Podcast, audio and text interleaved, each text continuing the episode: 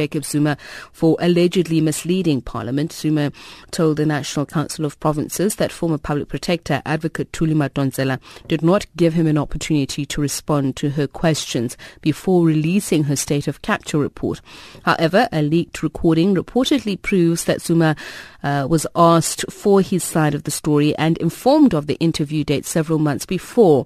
We're on the line now to DA spokesperson Mabine Seabe. A very good uh, uh, evening to you and thank you so much for speaking to us. Uh, good evening to you and the listeners. Let's first start with um, the kind of action that you are intending to take. Are you in the final stages? Are we going to know more about it tomorrow? Uh, well, uh, insofar as the public protector's report is concerned, uh, we'll be laying charges against President Jacob Zuma in terms of the Prevention and Combating of Corrupt Activities Act. This is because after having read the protector's report, there's a prima facie case which is brought against the president, and we want the police to investigate this matter. Okay, I'm going to ask you, Mr. Mabine uh, Seabe, if you can just speak a little bit louder for us. You said that is in terms of uh, the state of capture report. Is there any other action you're considering? Well, uh, during a press conference, the leader did announce that uh, there will be a number of actions that we'll be taking, and one of them is laying this charge in terms of the uh, prevention and combating of uh, corrupt activities act. I mean, further to that, uh, we'll be calling on uh, Parliament to censure the President uh, because he lied flatly to Parliament, stating that he had not been given an opportunity to interrogate uh, the material or rather the accusations uh, made against him when it's quite clear that there was a four-hour meeting between him and the public protector. But this is not out of character for the President. The President plainly put as a liar and so uh, ANC members of parliament. Uh, so, but as a Democratic Alliance, we won't stand for this and we'll take necessary action. Are, are there any particular parliamentary rules and codes that you're going to be using to uh, raise this issue of lying, or are you going to be looking to the Constitution? Well, there are there are uh, provisions within the rules of Parliament uh, where the president can be censured, where essentially he's reprimanded by Parliament itself but we're still investigating what other uh, actions we can take against the president because we can't continue uh, on this path where the president continues to mislead parliament.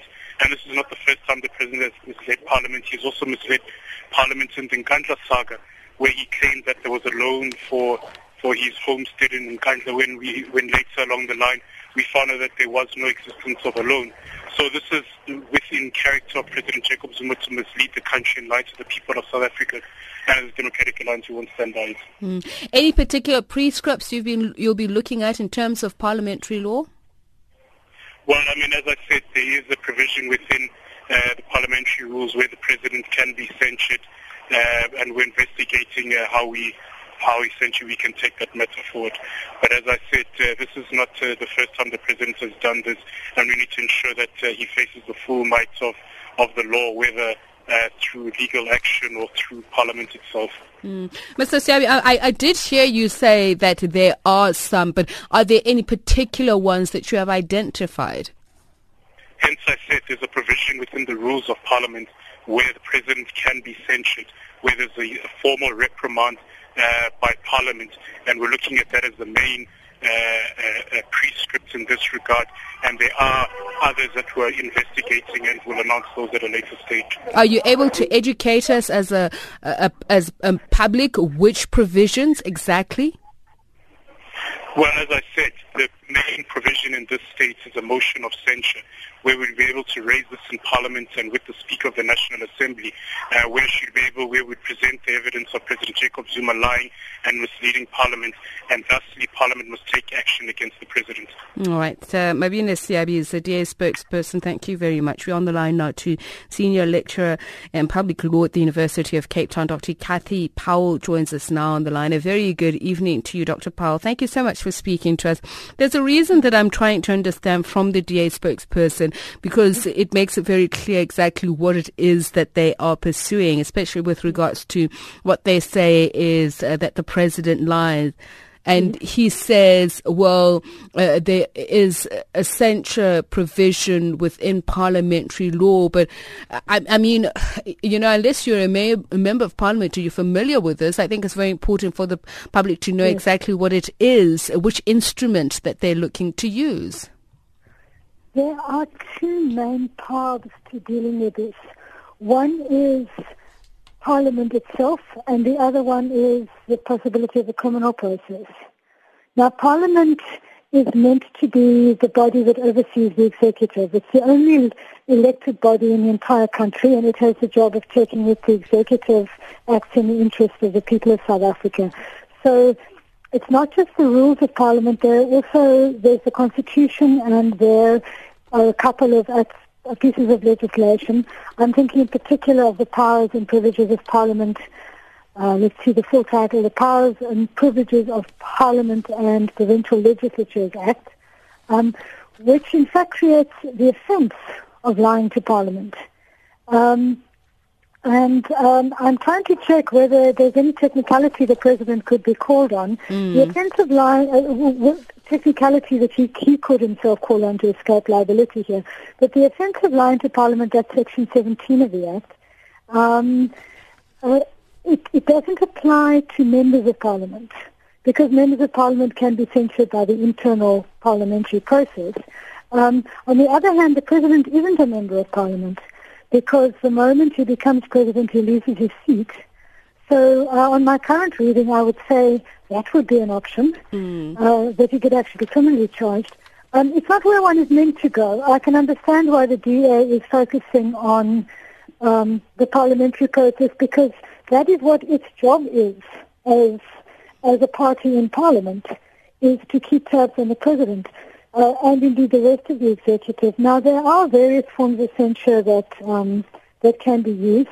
The problem is in a system dominated by the ruling party that we have here, we've seen when there is a no confidence debate um, that the ANC simply uses its majority. Now, the other option, theoretically, that the DA could follow is try is to try to impeach the president.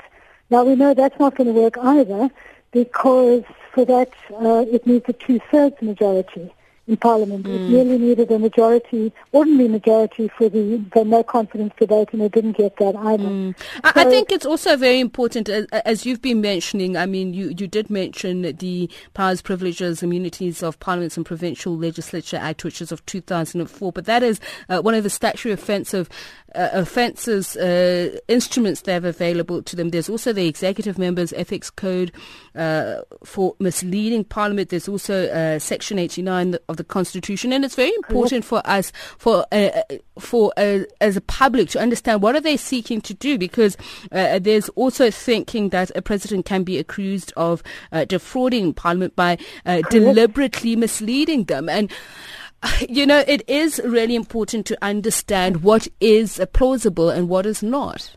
I think you've given us the full list there. Um, there is the option of fraud. That's what Tony Yengeni uh, pleaded guilty to many years ago.